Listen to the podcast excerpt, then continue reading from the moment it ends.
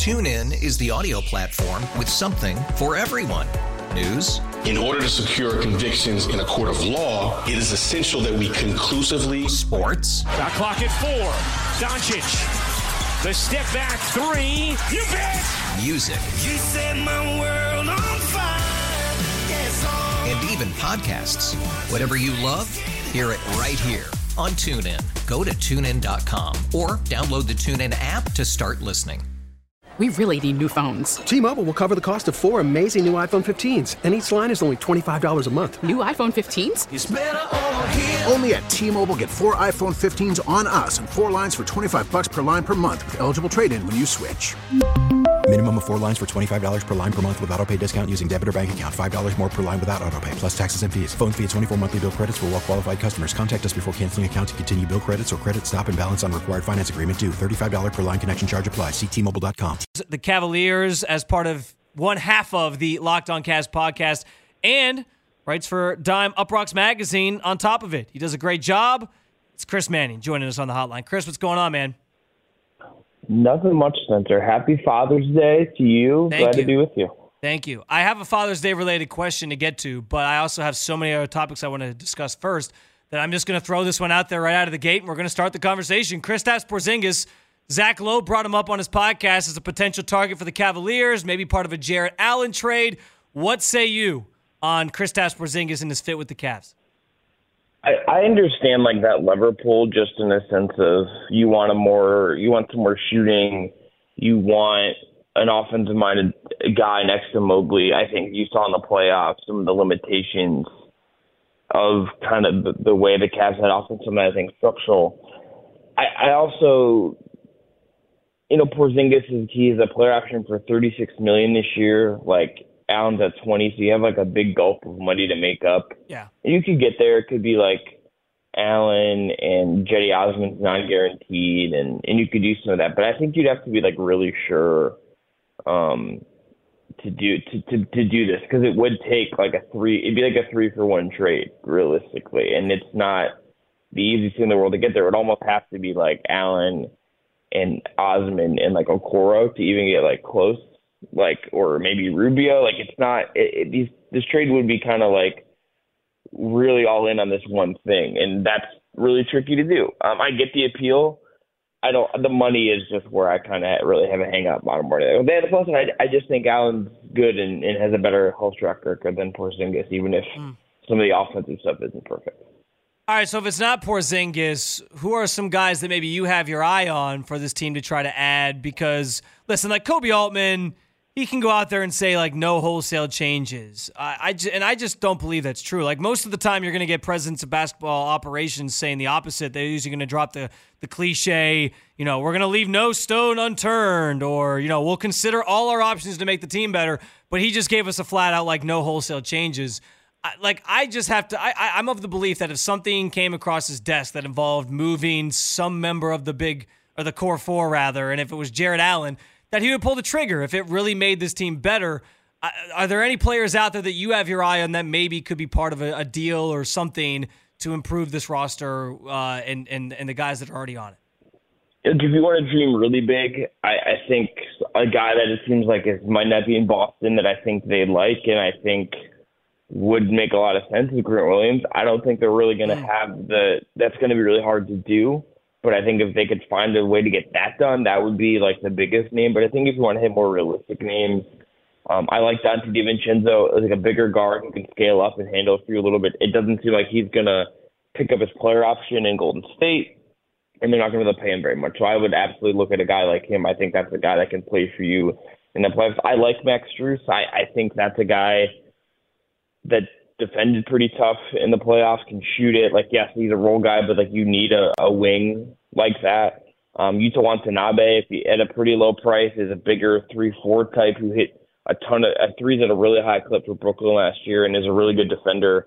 I'm a fan of him. Like it's those kind of guys, but it's, it's I think Spencer, the thing that I think maybe Koby was getting at, if I want to like read what he was saying, is that this is not like a market that is built for a team like Cleveland to be super active or do something kind of crazy. I like look there. I think we're gonna get some trades. I think we're gonna get some movement. I think maybe some stuff shakes loose that we're not expecting or thinking about right now. but they don't have a lot of money to spend. They just have the MLE and minimums, and they don't have a lot of assets to trade. So I think we are going to look at this is kind of like a relatively quiet summer unless something unexpected happens. But those are some names that I think are are realistic and would kind of fit in with this quiet summer. I think they might have, but I think still kind of help them next year. Talk with Chris Manning on the North Olmsted Chrysler Jeep Dodge Ram hotline. We don't have to spend a ton of time on this next one, but what about Kyle Kuzma? I just keep going back to the Wizards because it sounds like once they trade Beal, they're just going to blow it up. Is that a name that interests you at all? Hundred percent. I just don't think they can afford him. Like he's at hmm. thirteen million dollars on a player option. He's going to decline that. He's going to get more money than that on the open market, and the Cavs will take it off him on a contract is twelve million dollars, and you could sign and trade him, but then you're hard capping yourself, and the Cavs aren't in a position to really hard cap themselves for that. I, I, it's a really tricky spot to be. Like theoretically, like in a vacuum, would would take Kuzma ten times out of ten. Um, if I'm Cleveland, that's the kind of thing you really need. I do not think he's going to be at a price point they they could afford. So unlike the NFL, where the we always say the salary cap is a myth, in the NBA it is not a myth. Especially with the new CBA coming. Yeah, you know, like the the the tiers of the the different aprons. Right. I think you're gonna. I think we're the cap is almost functionally. It, it is functionally a hard cap. I think is where we're headed here. Uh, with Donovan Mitchell, I'm not. And again, this is no. This is not me trying to look back on him in a Mets jersey this past week because I feel like every other week we have some story about him linking into New York, and that was the one obviously this week, which I don't have a problem with that. I, I've never. It's the same thing with LeBron when he was here wearing a Yankees hat, and people were mad about that. It's like, guys, he can cheer for other teams as long as he's out there playing and trying to help you win and, and, and the team he's on. Like that's all I care about. Um, so it's not so much that, but it's just like kind of the latest tea leaf in a, in a long line of tea leaves that are connecting him to New York, right? Um, it, should there be any buyer's remorse with Donovan Mitchell as people maybe start to realize that maybe they made this trade and he's not even going to be here for as many, you know, years worth of picks that they gave up? Um, he might be he, he might be gone after just two years, and this championship window that they open might close very very quickly. Or can we maybe not determine that until we see how it plays out and whether or not they get some sort of return on investment here? I do not think there should be any buyer's remorse. I, I think we're in a world where you absorb the risk.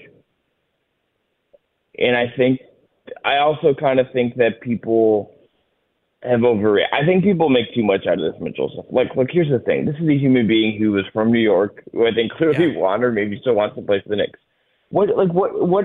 I think people, if you had asked them that la- last year when he showed up at the airport in the Browns hat, I think that you that was still true then.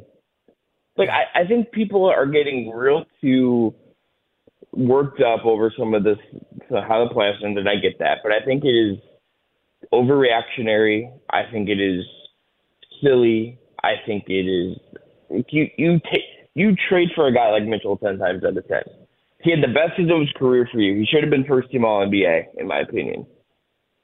And instead, we're like people are getting mad about like you know him wearing much like I'm not saying you are, but I'm saying like right, how right. many people I saw seeming like annoyed about like him in a Mets jersey. It's like what like like what do you want what do you want him to do like not like he's being his authentic self yeah you That's know what cool. you know what it That's is chris i think the problem is it's it's just been fans feeling like they've getting ba- they've gotten bashed over the head with mitchell to the Knicks headline after nick mitchell to the to new york headline over and over and over again and there's not like any there's no headline or there's no quote from him since the season ended that makes you feel like he's committed to Cleveland. That's what it is. Like because it's just so persistent and there's nothing that makes you feel like the other side's even an option. I think fans have just kind of gotten bogged down with it and it's made them frustrated, which I can understand. I I 100% get that.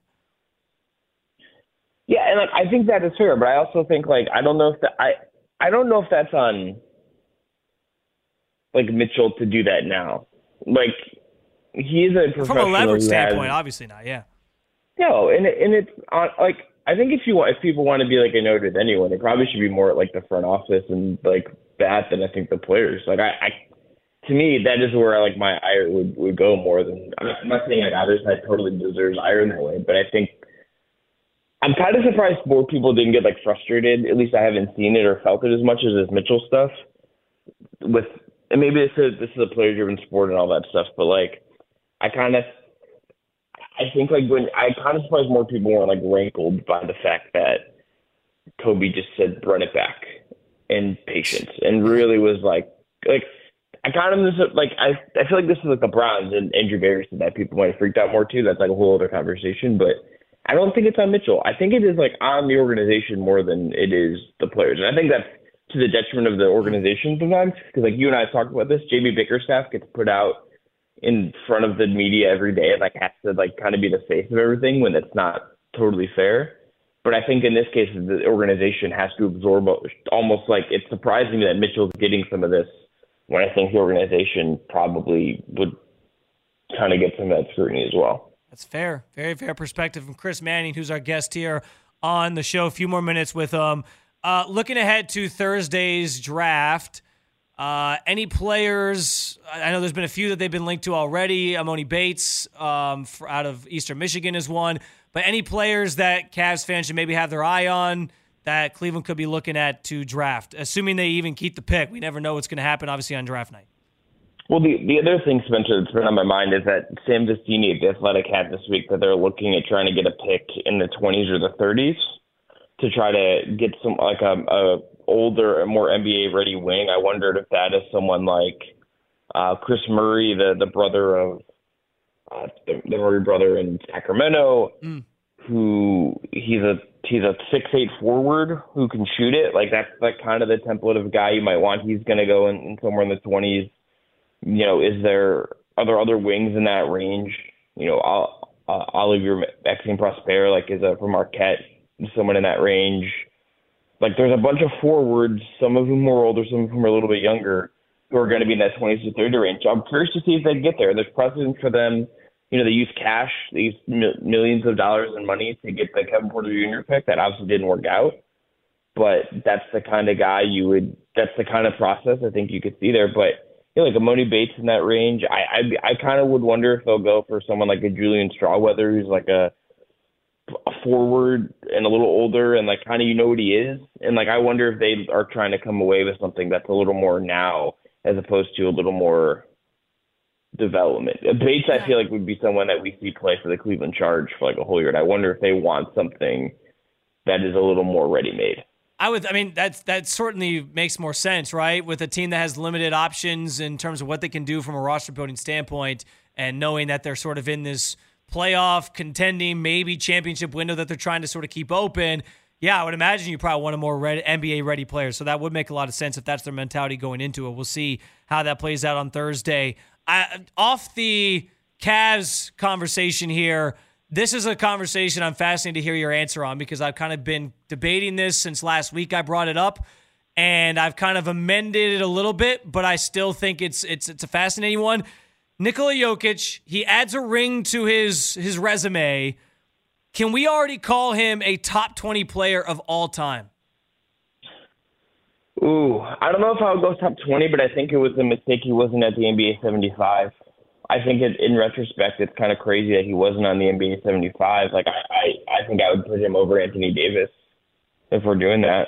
Mm. You know, like I, I think if if we are looking at that list and it's like I, I mean, should he be ahead of Carmelo as well? Like I, I, I think he should have been on that team. It, I know the top 20 all time would take like more research and thinking about this in a deep way, but I think it's considering he's won two back-to-back MVPs, a championship, and and everything he's done, I think he at least should have been on that 75 team. I, I think it's kind of crazy in retrospect that he wasn't. Yeah, I mean, so last week I was I I went even I guess more drastic with it. I was being a real like hot take radio show host because I said, well, is he top 15 all time? And then after I sort of did a deeper dive on it this week and listened to a couple different audio sources and like looked some stuff up, I I honestly think I would put him top 20 all time with a ring. Now, the the, the thing is, the longevity factor is where it's it's going to come back to it's kind of like a wait and see with him because eh, we we saw his reaction to winning a championship. If he decides I'm going to retire after like 10 years and he doesn't have this like 18, 20 year career like some of these other guys, then I think you revisit the conversation and say, like, well, can we put him there if he didn't do it over a longer course of time? But really, like, longevity is the only thing working against him right now because he is unlike anything we've ever seen. The numbers show that. It's, it's crazy. He he is unlike anyone we have ever seen. Like at least in our like I think lifetime yeah. spent. Like I can't think of anyone who like people make like the bird comparison, and I've seen that, and I never quite know how to like respond to that because like I wasn't alive when Larry Bird was playing. Like I was born in 1993. Right, right.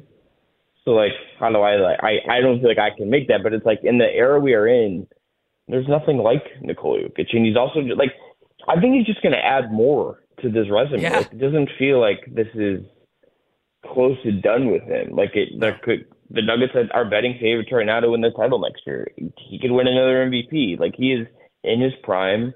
I there's no reason to think they're gonna they're gonna slow down or or have not get cracks. I guess some things will go wrong. They always do. That's how life and sports work. But there's also a lot that is going to go right. And I think to be optimistic, I, I think the Nuggets and Jokic are in a prime position for him to just add and add and add to his resume. Yeah, it feels like the only thing really that would derail them from winning multiple is if he just decides like, well, I've already done it all, I'm good. I'm just going to go back to uh, my home country and and lay low. But that we'll, we'll see if when we get there.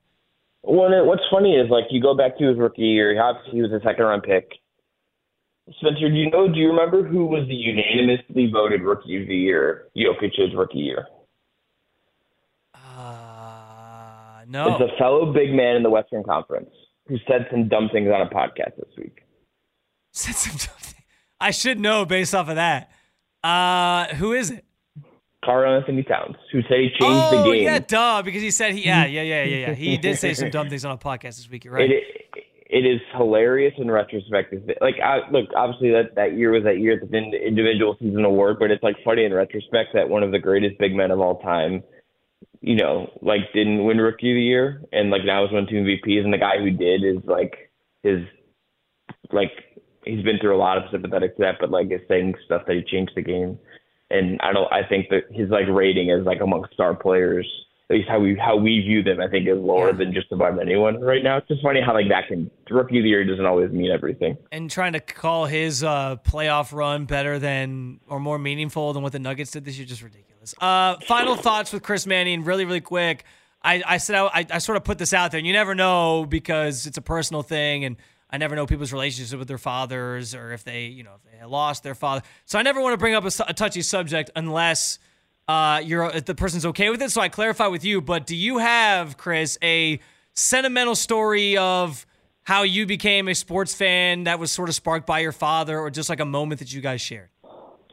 Yeah, so my dad, as a kid, in a basket for for for everything, he would let me pick a couple games a year to go to, and um NBA was my thing. So like when I was a kid, I would always pick like two games a year that I would get to go to, and like when I was a kid, that was like I want to go see KG and I want to see Tim Duncan. Like mm. those were the guys I wanted to see, and my dad really just would go along with kind of whatever. He wasn't. He's not the biggest basketball guy, but he would really just allow me to go do what I wanted to do and take me to those environments and let me see those guys. And it was always great. And even like even I, when I was a kid, there was times where like you hear stuff at games. I think more so in that era, maybe it feels like, but people would say really crude stuff to some of the guys on the court. Like guys in front of us, and maybe my first NBA game were just like harassing Ira Newble and like screaming at him for a while. But like he just he take he would take me to events, he would take me to whatever I wanted to go to, and he coached for my teams as well. And it's he just I'm not, you know, on the radio with you talking about sports. I'm not like watching the U.S. Open with him later today or like caring about the U.S. Open or anything like that, unless, you know, my dad I think really instilled mm. that that love for me by yeah. taking me in, and really putting me in those environments. I think a lot of people can relate to that. Chris, appreciate your sentiments on that story and appreciate your your thoughts and commentary on the Cavs, on the NBA at large. Always a great time, my man. Let's do it again soon. Anytime, Spencer. Talk to you soon. Happy Father's Day. Thank you, my man. TuneIn is the audio platform with something for everyone.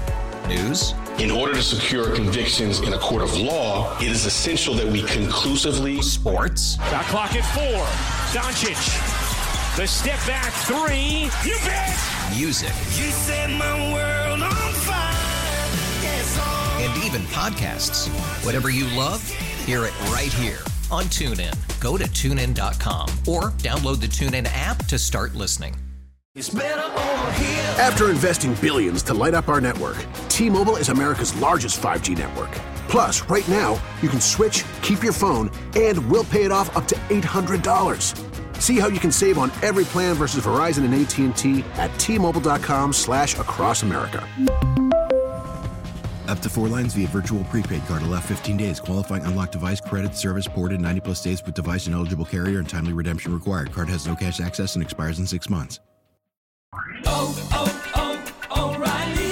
Protect your vehicle's engine with a full synthetic oil change and save with Mobil One at O'Reilly Auto Parts. Purchase five quarts of Mobil One full synthetic motor oil and receive a $10 O'Reilly gift card after rebate. See store for details. With your Mobil One purchase, you'll also receive two times points during O Rewards Bonus Points Month at O'Reilly Auto Parts. Oh, oh, oh, O'Reilly.